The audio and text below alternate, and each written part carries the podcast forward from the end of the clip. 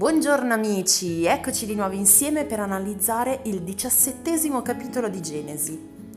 Oggi voglio ricordarti una cosa, voglio ricordarti che non è mai troppo tardi, ma non è mai troppo tardi di fare cosa? Non è mai troppo tardi per sognare, per realizzare progetti straordinari e non è mai troppo tardi per ricominciare a credere.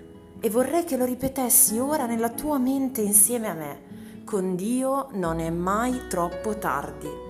In questo brano Dio ribadisce ad Abramo le sue promesse e le benedizioni per la sua vita e gli ricorda il patto che aveva stretto con lui qualche tempo prima e gli fa comprendere questa grande verità che agli uomini questo patto che Dio aveva stretto con Abramo sembra impossibile, ma a Dio ogni cosa è possibile.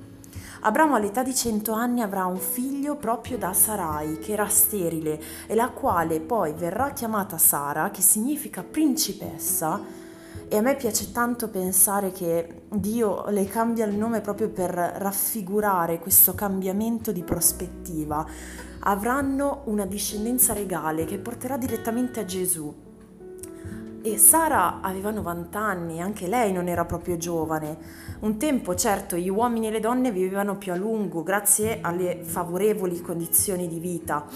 Però, nonostante questo, Abramo capisce, si rende conto di non essere più così tanto giovane. A quel punto, quando Dio chiaramente gli spiega che avrà davvero un figlio da Sara, Abramo scoppia a ridere e siccome Dio talvolta ci guarda e ci ricorda che in modo divertente anche quanto la nostra incredulità sia spesso di ostacolo per il suo splendido piano, farà chiamare ad Abramo il, il suo figlio Isacco, che significa proprio ride.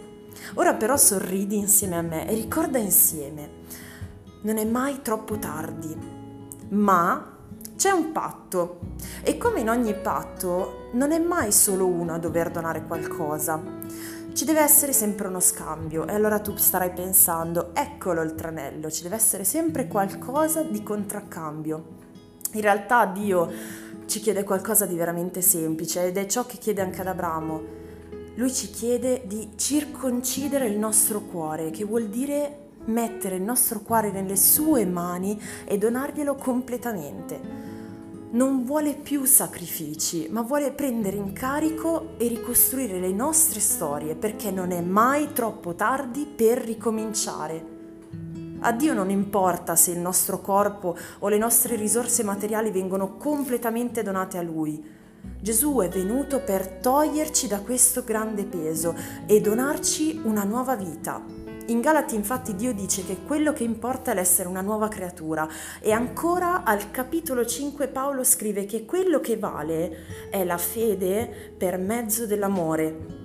Dona il tuo cuore a Lui affinché Dio possa renderti una nuova creatura e donarti un amore perfetto che caccia via ogni dubbio e ogni paura.